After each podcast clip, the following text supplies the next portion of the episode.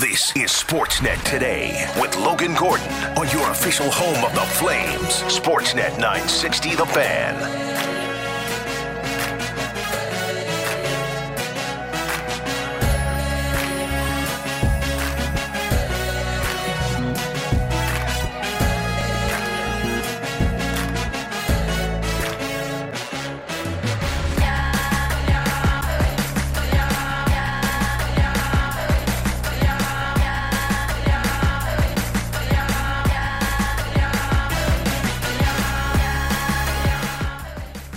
All right, let's kick things off. Hour one of Sportsnet Today is underway. Wednesday, July twelfth. Logan Gordon along with you. We're coming to you live from the Doug Lacey's Basement Systems downtown studios here in Calgary, Alberta. Great set of producers along with us today. Shan is here. Azam is here. Taylor is here. Helping us get through the next two hours. We'll start things off talking about a not great anniversary for Calgary Flames fans. A star player deciding he was going elsewhere in free agency that might have changed the course of this franchise. That happened one year ago today. We'll dive into that in just moments. We have a W P C A report to get to today. We'll check in on the latest around the Calgary Stampede as well. Kids Day at the Calgary Stampede, I believe. So all the critters under twelve getting in free. Weather's been good so far downtown, so hope you've enjoyed some uh, time outside stampeding. And a little bit later on in hour two, our uh, N H L offseason review, we'll head west, checking with the Vancouver Canucks. What have they been up to this offseason? They're looking to get back to the Stanley Cup playoffs. Our pal Big Nazar from Sportsnet six fifty in Vancouver will join us. So lots to get you over the next couple hours, including your text at nine six zero nine six zero, the fan feedback line. Always open to you here on Sportsnet Today. Questions, comments, queries, and I'm sure this next topic is sure to get the text line going because it was one year ago to the day that Johnny Gaudreau told the Calgary Flames he would be leaving in free agency. We were informed earlier this evening after uh, a lengthy uh, a lengthy discussion um, and negotiation um, that John Johnny Gaudreau was going to hit free agency, and he'll be testing the market and uh, entering the free agency market uh, tomorrow. Um, it's a disappointing day, uh, to say the very least. That is now Toronto Maple Leafs G M and former Flames G M Brad Treliving on the night of the news being informed to him and his camp that Johnny Gaudreau would not be accepting an offer from the Calgary Flames. He was set to hit free agency the next day and just a few days later would land with the Columbus Blue Jackets, where he had a prediction, or not really a prediction, but a, a reason for his signing in Columbus that didn't exactly pan out, at least in year one. Didn't come to Columbus to, you know, check out the views. You know, I came here to win hockey games, and and, and that's important to me. Didn't exactly win a lot of hockey games in Columbus. They uh, they get a consolation prize for that bad season in Adam Fantilli, but we're not going to talk too much about the Jackets side of things. But I wanted to talk about, you know, what has changed with the organization in the year since Johnny left, and whether it was a big factor in Matthew Tkachuk making his decision to leave the Calgary Flames, whether it started this spiral effect, effect of other members of the Calgary Flames saying they don't want to play here or would rather play somewhere else. I really think that you can look back at the Gaudreau situation and wonder, and whether or not we'll ever get the true answer to this or not, I, I don't know. But you can certainly wonder whether this was the tipping point, and whether it certainly seems like it'll be one in Brad Treliving's tenure as G M, his inability to get Gaudreau signed to a long-term deal, walking him to free agency and losing an asset for nothing, who had one of his best career seasons as a member of the Calgary Flames. The Flames let a one hundred fifteen point player walk to free agency for nothing. Weeks later, the other player on his wing who hit one hundred points that season, Matthew Tkachuk, told the franchise, I don't have any intention of signing here long term. It's probably best if you trade me. Everything that's changed from the Hu- uh, Huberdeau trade to now Noah Hanifin making his decision. It's been a wild year since Johnny left. And look, Johnny didn't go to personal success or team success in Columbus. He finished last season with twenty-one goals, seventy-four points in eighty games. I mentioned that the Jackets were nowhere close to a playoff spot. Even adding Adam Fantilli in this recent draft probably doesn't get them close to a playoff position. It's still a team in the midst of a rebuild. They've got some great pieces. Cole Sillinger's there. Kent Johnson's there. They've got some pieces coming up for sure. But Johnny Gaudreau's now twenty-nine years old, and you've got to wonder how long it's going to take for them to be successful during Johnny's tenure in Columbus. And were there other factors in this? Sure, absolutely. Johnny wanting to go closer to home, be in a, a spot that was closer for his family to, to come watch him play. Sure, all of that was a factor. But from a Calgary Flames perspective, you can't overlook the fact that the new G M of this team directly brought up the Johnny Gaudreau situation in his initial press conference as a situation he felt he would do differently if he had the choice. And that's why I think this anniversary, this one year look back, is so important to kick off the show today, because I think the organization, since the Johnny Gaudreau decision or inability to sign Johnny Gaudreau, whatever you want to call it, has had to change their fundamental thinking and have had to make it a priority that, look, we're not going to let players of value walk out of this organization for nothing. It can cause irreparable damage. It's not a good look for your, your franchise as a whole. Whatever it is, whether it means making the hard decisions and trading players uh, a year out from free agency, like we've started to see Craig Conroy do this offseason, whether it means having those hard conversations about extensions and, you know, what players' true feelings are, like they've had with Noah Hanifin, then I think the, the organization's had to drastically changed how that's happened, and I think a lot of it's because of Johnny Gaudreau. Is some of it from Matthew Tkachuk? Sure, absolutely. That's that's an, another one that for sure came down the line, but the Gaudreau situation happened first, and if you're Matthew Tkachuk, I mean, I think it would be impossible not to say that it had some sort of impact on Matthew's decision. They were good friends. Both of them with American passports. They played together the last couple of seasons. They both had their best statistical season in Calgary on the same line with Elias Lindholm. You can't tell me that Johnny walking away for nothing didn't at least make Matthew Tkachuk think twice about his decision and go, mm, maybe Calgary isn't the spot for me. And look, the, the Tkachuk decision and the, the bridge contract rather than the long-term contract, we can get into that another day, but I think it, that there's no doubt here, three hundred sixty-five days later from that announcement from, from Brad Treliving, that Johnny Gaudreau's camp informed him they're not coming back and he was going to test the market, changed. I don't want to say changed everything, but I think it changed an awful lot for the Calgary Flames, because I don't...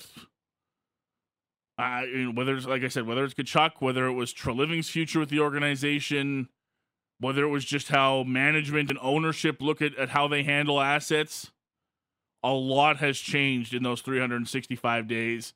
And it's pretty clear to me that this was the first piece of the puzzle that, that happened for the Calgary Flames. And look, Johnny Gaudreau could have had a legacy here. He could have had a long-term, you know, future here. As I don't know that Johnny Gaudreau was ever going to be a captain of the Calgary Flames, but I think it's fair to say he would have gone down as one of the most prolific scorers in Flames history. I think we could have talked about Johnny Gaudreau's number being up at the Scotiabank Saddledome or future buildings one day. And for whatever reason, Whether he says, like in the clip that we played, it was about going to Columbus to win, or whether it was about money and respect from the Flames organization, or whether it was truly just about being closer to family, that changed so much for the Calgary Flames. And here we are today with a roster that doesn't even look close to the one that Johnny Gaudreau left. And uh, I wonder a year out how much uh, the Johnny Gaudreau decision did eventually play into this. Uh, you can give us your thoughts uh, on the one-year anniversary of Johnny Gaudreau's departure to free agency at nine six zero nine six zero, the fan feedback line.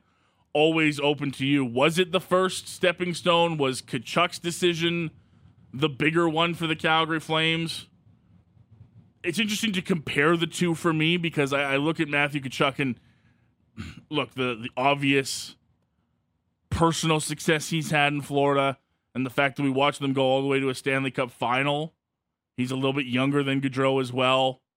The return hasn't been great for Matthew Tkachuk as far as the trade pieces go for the Calgary Flames. So there's more involved in that. I still think that the Gaudreau one was the first domino.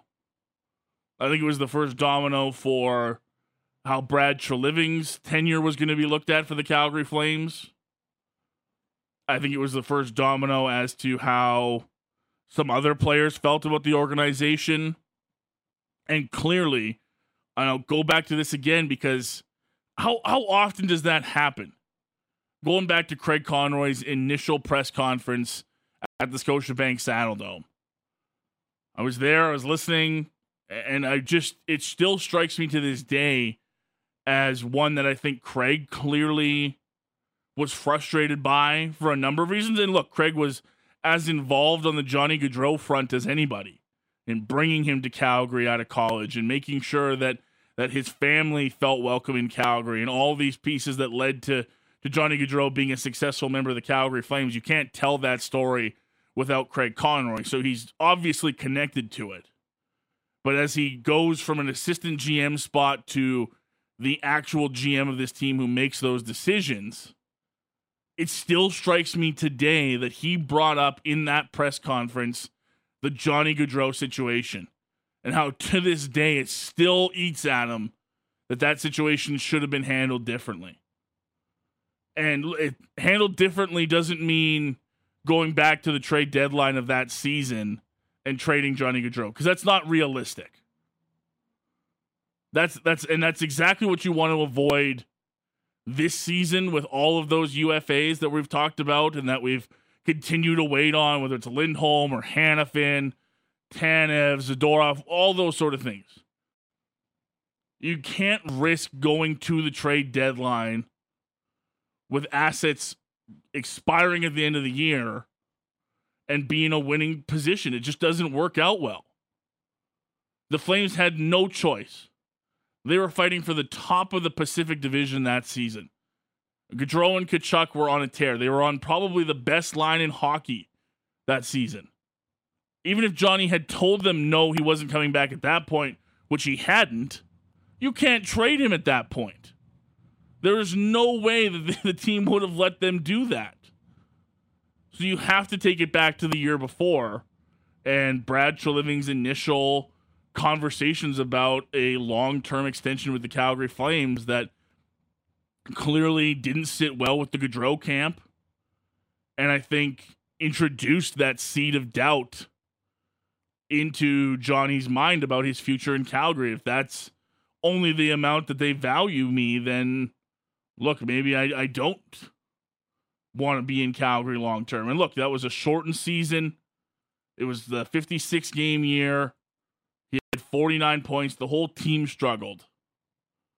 But that was your time to get Johnny Gaudreau signed up long term for the Calgary Flames, and it didn't happen. And the dominoes have fallen ever since. And it's easy to be Matthew Tkachuk today because, like I said, he was still playing hockey, what, three weeks ago? Four weeks ago? In a Stanley Cup final with the Florida Panthers. It's a little different for Johnny Gaudreau, who might look back at it differently after year one in Columbus, and maybe he doesn't. Maybe he's at peace with that decision and, and fine with how the direction is going for the Columbus Blue Jackets, but for the Calgary Flames, things have certainly, certainly changed. A uh, couple of texts at nine six zero nine six zero. Fan feedback line always open to you here on Sportsnet Today. Uh, Ray says, I look at the Golden Knights. They had to retool the chemistry right. I think the Flames have a good base. One or two additions. Markstrom getting back to his old self. I'm excited. Yeah, the one thing for sure about Gaudreau's changing is, is that it did bring a a wave of change to the Calgary Flames. And, and I've said this a couple of times too. Not that I think the Gaudreau leaving for nothing was the ideal situation for the Flames, because it wasn't. You can never... There's no good way to sell a one hundred fifteen point player leaving for nothing. There's no good way to do that. But the best of the Calgary Flames core of Monahan, Gaudreau, Tkachuk, Lindholm, Giordano, all those guys, the best they ever got to was a second round exit against the Oilers. You're not breaking up the Beatles. You weren't taking apart one of the, the great dynasties in the N H L. Could it still have been handled a lot better? Absolutely. I just said it. You can't let a one hundred fifteen point player leave for nothing, regardless of the fact that he went to Columbus and it hasn't been good for him since. You can't do that. You have to, at a minimum, I think, handle it like Craig Conroy is going forward with these guys and saying, hey, I need a decision, and we'll go from there. If we can't come to terms on an extension, we're going to have to make some hard decisions, because you can't repeat what's happened here. Uh, let's see here. Uh, do we have an idea what the Flames offer to Johnny was two years ago? Uh, no, I, this is just going off of what, what Pat's reported in the past on this. I believe it was a longer-term deal for Gaudreau that was on the table two years ago, but the money was wasn't there. Like, I think that we're talking somewhere in the sixes was what Gaudreau's offer was from the Flames after that forty-nine point season in fifty-six games. And uh, from everything that we've learned since then, that didn't sit well with the with the the Gaudreau camp, and that was kind of the first piece for them going forward. Um. This text says, was the first domino the Darryl extension? Possibly. I, I still think you have to go back to... I, I mean, I have a difficulty with the, the Darryl decision being the one that, that broke the back here. Because even if you didn't love Darryl Sutter as a head coach, and you were Johnny Gaudreau and Matthew Tkachuk, how do you argue with the results? How do you argue with your two best seasons personally and as a team? Like, again, as a team, we should be aiming higher than the second round, but that's still the furthest that either one of them had gotten as members of the Calgary Flames. So you can dislike Darryl all you want, but at that point, uh, you know, when we're talking about this, the results were good for Johnny under Darryl. And we were he was one of the main people that we questioned. I remembered as soon as we were having the shows once Darryl came in, we thought, Matthew Tkachuk, okay, Darryl Sutter player. Is Johnny Gaudreau going to be that guy? Mm, we weren't sure, but it certainly worked out in year one, or in year two, I should say, the full year under Darryl. So I, I don't know that the, the Sutter extension wound up being the one that that went past. Maybe this year, that's that's fair to say, but looking back at the Gaudreau situation, I'm not sure. Um... Enough about Gaudreau. It's a big, big moment uh, to talk about. This is one that's changed a lot from the for the future of the Calgary Flames. Uh, Darren from Mackenzie, Treliving said the Huberdeau contract was offered to Johnny. Yeah, we were talking about the second contract there, Darren. The first contract that started the negotiations was prior to his one hundred fifteen point season. The Flames did have a bigger, more substantial offer on the table for Gaudreau last offseason, which we still believe was the, the Huberdeau contract and was for more than what he signed for in Columbus. But the initial contract negotiations that began after the fifty-six game season were the ones that apparently didn't sit well with the, the Gaudreau camp. Uh, this one says, I disagree with your assessment of the Gaudreau situation. His camp was never going to re-sign the Flames. Treliving's offer was way above market value. He didn't want to return. Complete fantasy. I, look, I, I've heard from plenty of others, and I, I again, I go to Pat, who's as dialed in as any of these things were at the draft with Brad Treliving and having those conversations. Everybody, even the G M at that point, believed to within twenty-four hours uh, of free agency coming that Johnny was legitimately fighting with the decision about coming back. I don't think that it was predetermined that Johnny was never coming back. I, I, I don't think that that's, if you think that that's fair, but I, I think that there was a legitimate pull for him to come back to Calgary. It didn't happen. It is what it is. Um, what else we got here? There's lots of nine six zero, nine six zero. Um, yeah, that's, that's pretty much it for the text line right now. Um, but yeah, it was a year ago today that uh, Brad Treliving informed the media that the Flames found out that Johnny Gaudreau was going to uh, hit free agency. A couple days later, the second stunner came that it was the Columbus Blue Jackets, and uh, ever since then, the futures of both the Flames and uh, Johnny Gaudreau have gone their separate ways, and it'll be one that we for sure look back on, not just on the, the one-year anniversary today, but it'll be one that I think we look back on here in Calgary Uh, for years going forward to see exactly what happens with Johnny Gaudreau in Columbus, and in turn, obviously, the day-to-day as to what happens with the Flames franchise after uh, Johnny decided to leave. We'll uh, take a break. We'll come back on the other side. Still lots to come on the program today. We'll keep uh, going to your text at nine six zero, nine six zero. But we got a Stamps report to get to. Big game coming up for the Calgary Stampeders. They are in Saskatchewan on Saturday, taking on the Saskatchewan Rough Riders.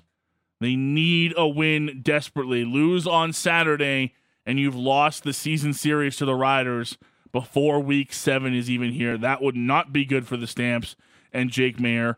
Uh, so Patrick Dumas got your latest from McMahon with a Stamps report. Taylor's going to get us caught up with the Jays on a Jays report following uh, the All-Star game yesterday.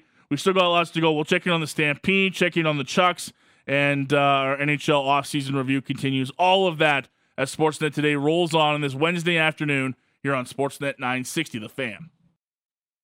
You're listening to Sportsnet Today with Logan Gordon on the home of the Flames. Sportsnet nine sixty, The Fan. Hour one rolling on. It is July twelfth. Logan Gordon along with you. Azam is here. Taylor's here. Shan's here. What's up, everybody? How we doing? I'm fantastic. How are you, Logan? Fantastic. I like that. I like the energy. Taylor, are you still tired? Always tired. The one. Uh, the question is, when am I not tired? That's a fair. That's a fair question. I thought maybe with just less Cam, you'd be less tired, but that's fair. Mm, you know, it, the energy is a little up, but if you missed it, our one of our usual afternoon show producers, Cam. Uh, hanging out with the guys in the morning with uh, Russick and Rosa, or I should say Russick and Francis. Uh, they've been hanging out the last couple days. Filling in for some summer shifts, so Cam's got the early one. Whether, whether he'll be back or not, we don't know. Possibly. We might just stick with his arm. Maybe Shan will stick around. Who knows? Would you like that, Shan? No more early mornings? I, I, w- I would I would definitely like that a little bit. I, I It was nice being done at noon, but uh, the three thirty wake-ups were awful. Yeah. Is it going to be like the time we tried to trade Cam for Alex a couple weeks ago? Not, or I guess, month? Yeah, right around trade deadline time, we did try to acquire Alex Brody from the morning show in exchange for Cam, but... Um, didn't he leave in free agency, though? He did. He, uh, he Gaudreau'd us. Typical Alex Brody. That's fine. I don't want, I want people who want to be here, guys. I don't need negative attitudes like Alex Brody anymore. Have you even missed Brody on the beat? No, haven't even missed it. What is Brody on the beat? No one knows. Just a thing. We want winners here. We need quitters like Alex Brody. I'm going to get a text from Alex in five minutes. I guarantee it. Uh, rolling on the program. We got lots to get to today. We'll check in Uh, on the Calgary Stampede, get you some rodeo results coming up in just a few. Uh, also get you our W P C A report, uh, the latest on the Chucks coming up. Uh, our N H L review continues today. We'll head out to Vancouver, check in with the Canucks with Bic Nazar. But first, uh, update on a couple of teams we follow here closely on Sportsnet nine sixty. Starting with the Calgary Stampeders, a huge game for the Stamps early on this season. They travel to Saskatchewan on Saturday to take on the Rough Riders.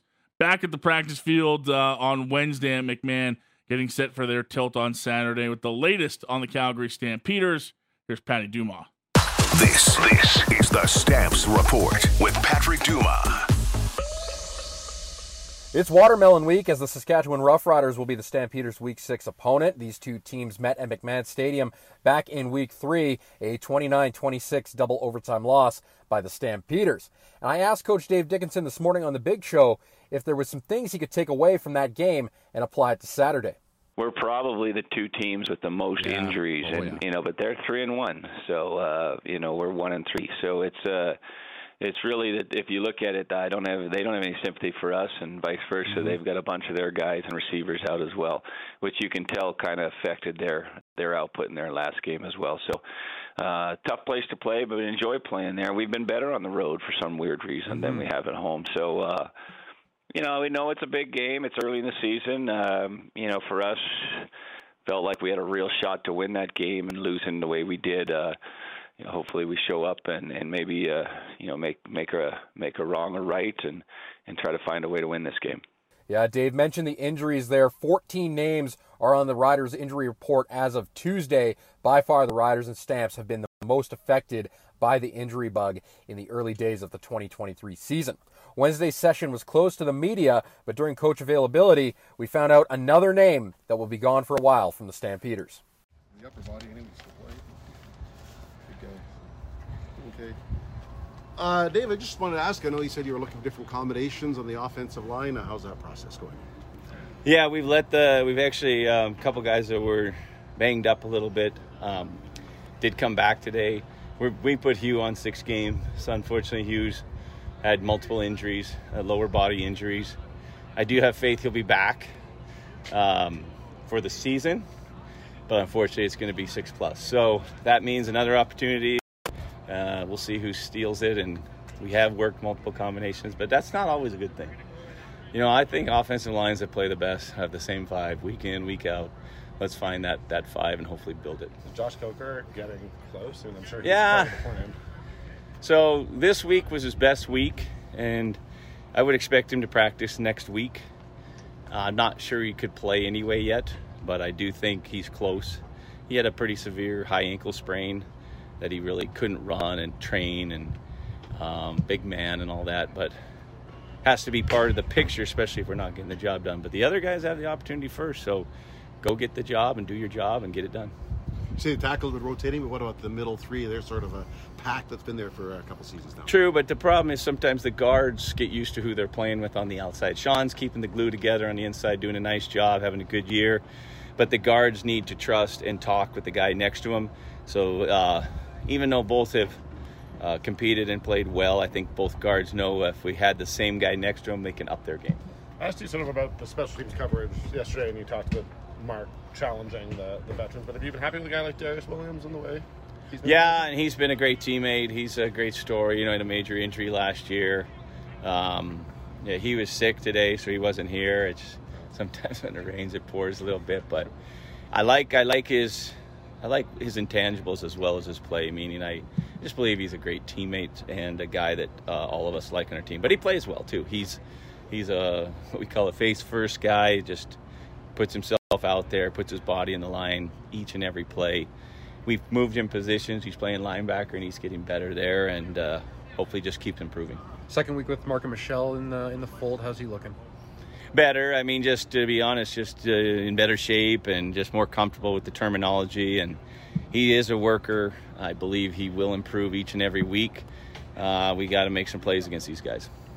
Thanks, Coach. Good. Thank you. So Hugh Thornton, the latest name to land on the six-game injured list for the Stampeders. So finding some continuity along that offensive line will go a long way in seeing success with the offense. One of the names that landed on the Riders' injury list is their kicker, Brett Lowther, who did not practice because of a leg injury, so the Riders signed Campbell Fair. If that name sounds familiar, it should be, as the Stampeders selected Fair in the sixth round in this past May's C F L draft. One more day of practice here in Calgary on Thursday before heading to Regina on Friday. With your Stampeders report, I'm Patrick Dumas. Thank you, Patty. Appreciate that. And continuing the conversation with uh, head coach Dave Dickinson from the Big Show earlier this morning with uh, Russick and Eric Francis. Um, our next guest, always super fun to talk to him, is the head coach and general manager of your Calgary Stampeders on the Atlas Pizza and Sports Bar guest hotline. And we say good morning to Dave Dickinson. Dave, how are you? I'm good. How are you guys? We're good. Uh, Dave, good, if buddy. you were in if you were in a competitive eating contest, what would be the food that you could really eat a ton of? Oh. I don't I mean, uh, I'm not going to win any of these. I uh I'm definitely, let's say, hot dogs for me in ten minutes, maybe six. That's still pretty maybe good. Something like that. That might be that might be my limit. So, not going to win any of those contests, especially with the guys I hang around with. Yeah, good point. Yeah, you're surrounded um, by hard-hitting journalism here, Dave. Are you a ketchup or mustard guy? Oh, definitely ketchup. I don't like okay. mustard at all. Any mustard ruins ruins any. Uh, You know, I like like Montreal smoked meat sandwiches. Can't have mustard on them. Can't. They got to really? have like, mayo wow. or something like that. Just can't do mustard. Can't ah, do it. Okay. Breaking news! My like God, that. I didn't yeah. think we'd unearth something that big. Who, who, is, who on that? That is oh, big. Yeah, who on that offensive line could uh, could take out Joey Chestnut? Well, but you you know you look at the guys that are winning are skinny. Yeah, I mean, yeah. Like uh, maybe who just on general who do you think name. could uh, who could who do you think could go up against Chestnut on the team the best? You think? Or who he? Tommy Stevens, probably. Okay. Quarterback. Oh, there you go. Yeah. Big I mean, Tommy he Stevens. has a reputation of eating all the time. And so uh, don't spend a lot of time at restaurants with these guys, though. So no. don't have great info. But that that's the rumor. That's the word on third. Dickie, before we get into uh, the football stuff, h- how's your golf game? Wasn't very good on the bye. I played a couple charity tournaments and uh, didn't didn't go overly well. And then uh, then I went out like uh, just with old friends for nine holes just in the evening. And for some reason, pressure off, played a lot better out at uh, out at Mickelson. So uh, shorter course, you played it. So uh, yeah. not great still, but uh, hip's good. So I'm hitting it better. It makes me feel a little better about myself. My old buddy Dickie, we used to play a lot of golf. He used to be a real like single digit handicap. We used to have some really good matches. And now when we talk about our golf game, he's always throwing in there that he's got a new hip and all this other stuff. Like, things have changed over the years. You know what I mean? It's just a different outlook. It's called the reality, man. Yeah, it is reality. That's what it is. Um, um, Dave, I've I've had the pleasure of playing with Eric Francis. Does anybody pick up three or four footers more than Eric Francis on a green? Yeah, me.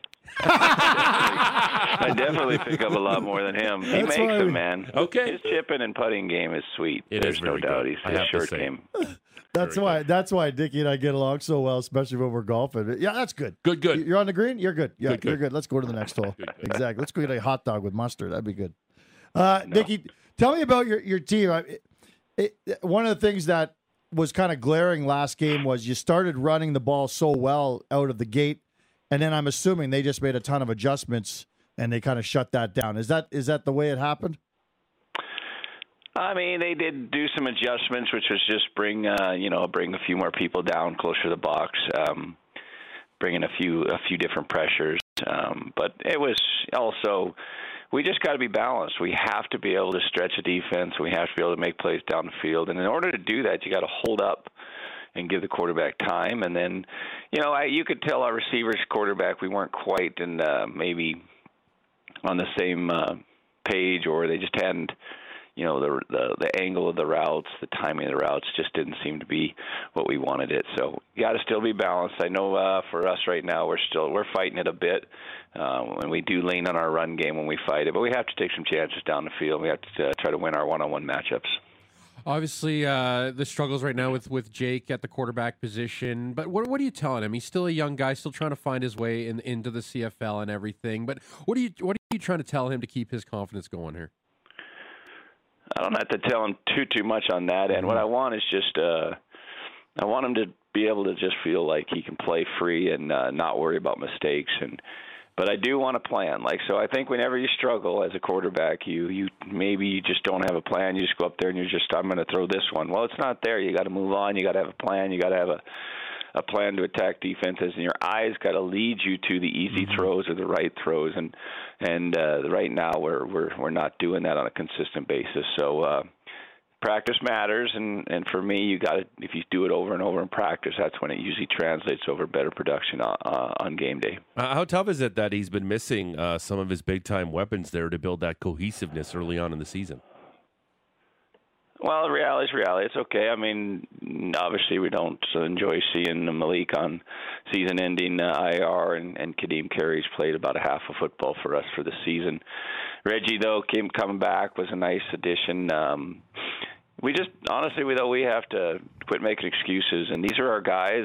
Go build a relationship and, and chemistry with them. And we've got some talent. There were some open guys. We we do have to hold up a bit longer. Uh, Give them a chance to see the downfield throws and, and then make them. Uh, we've had guys open. We've just been a little long or a little short. Uh, so we got to start making those in, in order to win. No question about it. Your quarterback is the most important player on the field. Are you, and obviously your offense has not performed the way you'd like it to. Jake, I, you know, he's kind of taken that upon himself to a degree. Are you seeing the right things and hearing the right things from him in terms of his approach, uh, despite, you know, not having success early on? It gets tough. I mean, I agree. Like, um, you know, momentum is something, and confidence, it's it's really about doing it. You can talk all you want, but you got to go out on the field and do it, and, and you got to get a little bit of a swagger. But in order to do that, you got to play well and you got to win. So the one thing we're excited, we want, we can't wait for the next game. Yeah, I know it's been a little, it's eight day week for us, which is too long. We uh, we want to just play more, and we want to see if we can get into a groove and uh, try to find our rhythm and timing, because the only way you really find it is to do it in a game, and and that uh, that's why that next opportunity is so important. Talk to me about the opponent, the Saskatchewan Rough Riders. You, you played them a few weeks back before your bye. Tough loss in double overtime. Uh, they were coming off a really weird, uh, very struggling game against uh, the Elks there last week. But uh, can you take uh, any of the tape from uh, from uh, the end of June there against the Riders and apply it to to uh, this Saturday? Yeah, for sure. I mean, we're we're probably the two teams with the most yeah. injuries, oh, and yeah. you know, but they're three and one. So uh, you know, we're one and three. So it's uh, It's really that if you look at it, I don't have they don't have any sympathy for us, and vice versa. Mm-hmm. They've got a bunch of their guys and receivers out as well, which you can tell kind of affected their their output in their last game as well. So, uh, tough place to play, but we enjoy playing there. We've been better on the road for some weird reason mm-hmm. than we have at home. So, uh, you know, we know it's a big game. It's early in the season. Um, you know, for us, felt like we had a real shot to win that game, and losing the way we did. Uh, Hopefully we show up and, and maybe uh, you know make make a make a wrong or right and, and try to find a way to win this game. Dick, it's been a lot of years since you, me, your brother, uh, your your brother-in-law, or, or uh, no, your brother-in-law, yeah, and we would play poker in my basement, in your basement, and now you and your brother go head to head on the C F in the C F L. I'm just curious, do you know your record against your brother? I don't know it. It's not a loaded question. I just, do you know it at all times? Does one of the brother, do you remind him or he reminds you? No, I don't know it. Uh, I do. The one that stands out to me again is we lost to him in the playoffs in overtime, double yeah, overtime. Yeah. We've lost two double overtime games to him. Um, you know, so uh, yeah, that's a, because those are, you know, to me, you're, you're right there, and you you win those, you feel so good about yourself, you lose them, and not like hockey, you don't get a point. Um, so you just feel so deflated, and you gotta you gotta try to find a way to, to move past it. Don't know it really. It's not. It's not. It's kind of an old story for me. You know, we've played enough now. Yeah. Yeah. Uh, the first couple of times, it was it was cool for my parents and all that, but now it's just uh, another, you know, opponent that, that, that we don't like each other, and I think it, it it's it is a bit of a bad taste in our mouth. You know, when we when we see Rider fans uh, around the city, we want to make sure we've beat them so we can talk talk uh, talk our game a little bit. And uh, losing in that double overtime, uh, that's certainly not the way we want to leave it. So we got to go out there and get a win, and we got to play better. We got to find find ways to get the confidence in the room growing and try to get that swagger back. This is Stampeders head coach and general manager Dave Dickinson with Russick, Francis, and Dumas a little bit earlier today on the Big Show. Big game for the Stampeders on Saturday. They're into Regina to take on the three and one Saskatchewan Rough Riders. Stamps need a win to avoid losing the season series to the Riders after uh, Saskatchewan took that double O T game in Calgary just a few weeks ago. Uh, over to baseball, the Toronto Blue Jays uh, just about to come out of the All-Star break following last night's All-Star game. It featured a couple of Toronto Blue Jays in prominent roles, uh, and a bit of a worry for one member of the Toronto Blue Jays. But everything seems to be okay for Toronto coming out of the All-Star game, uh, and looking forward to their next game in the second half of the season. With today's Jays Report, here's Taylor Dingman. Time now for the Jays Report on Sportsnet nine sixty The Fan. Here's Taylor Dingman. The M L B All-Star Game was as entertaining as could be, with home runs, amazing plays, and an intense game of rock, paper, scissors. It was a matchup of some of the best players in the M L B showing off their skills. Both Garrett Cole and Zach Gallen were on their game, both having a three-up, three-down first inning. Zach Gallen even struck out Ohtani. It did take six pitches, however. Things got a little bit more interesting in the bottom of the second when Yandy Diaz hit a home run to give the A L a one nothing lead. That one hit well. Yandy Diaz to deep left. Gone!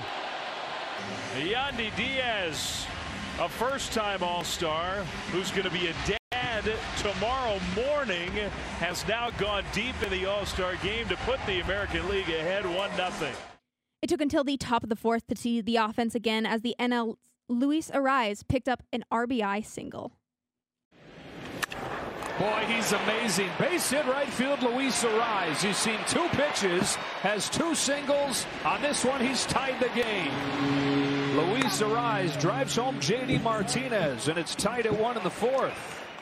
Bichette came in clutch once more, picking up a sac fly to give the A L a lead in the sixth. Bichette to right field. Soto will catch it. Now Perez is going to tag, and he'll come in to score. Bo Bichette, nicely done on the very first pitch. A sacrifice fly to put the American League back ahead two to one. Jordan Romano came in in the top of the seventh to face Dodgers' Will Smith and got him to fly out on three pitches. Former teammate Lourdes Gurriel Junior almost hit a home run. However, after review, it ended up being just foul. Romano left the game after that pitch with a lower back tightness. Rockies' Elias Diaz would hit a two-run homer to seal the National League's first All-Star Game win since two thousand twelve. Not going, two two to Diaz. Is hit in the air to deep left field. Back it goes. Elias Diaz puts the National League in front. At thirty-two years old, in his All-Star debut, a go-ahead home run. The pitchers were the stars of this game, with the American League giving up nine hits to the National League's seven. The Jays will be back on Friday as they play against the Arizona Diamondbacks. Catch the Blue Jays all season long right here on Calgary's home of the Blue Jays, Sportsnet nine sixty The Fan. Thank you, Taylor. Appreciate that as always. We'll take a break, come back on the other side to check in on the Chucks at uh, the Calgary Stampede. Our W P C A report's coming up. Plus, uh, what can you see at the Stampede grounds later tonight? Your Stampede report's coming up. That and our N H L review check-in on the Vancouver Canucks. All as Hour two rolls on. It's next here on Sportsnet nine sixty The Fan.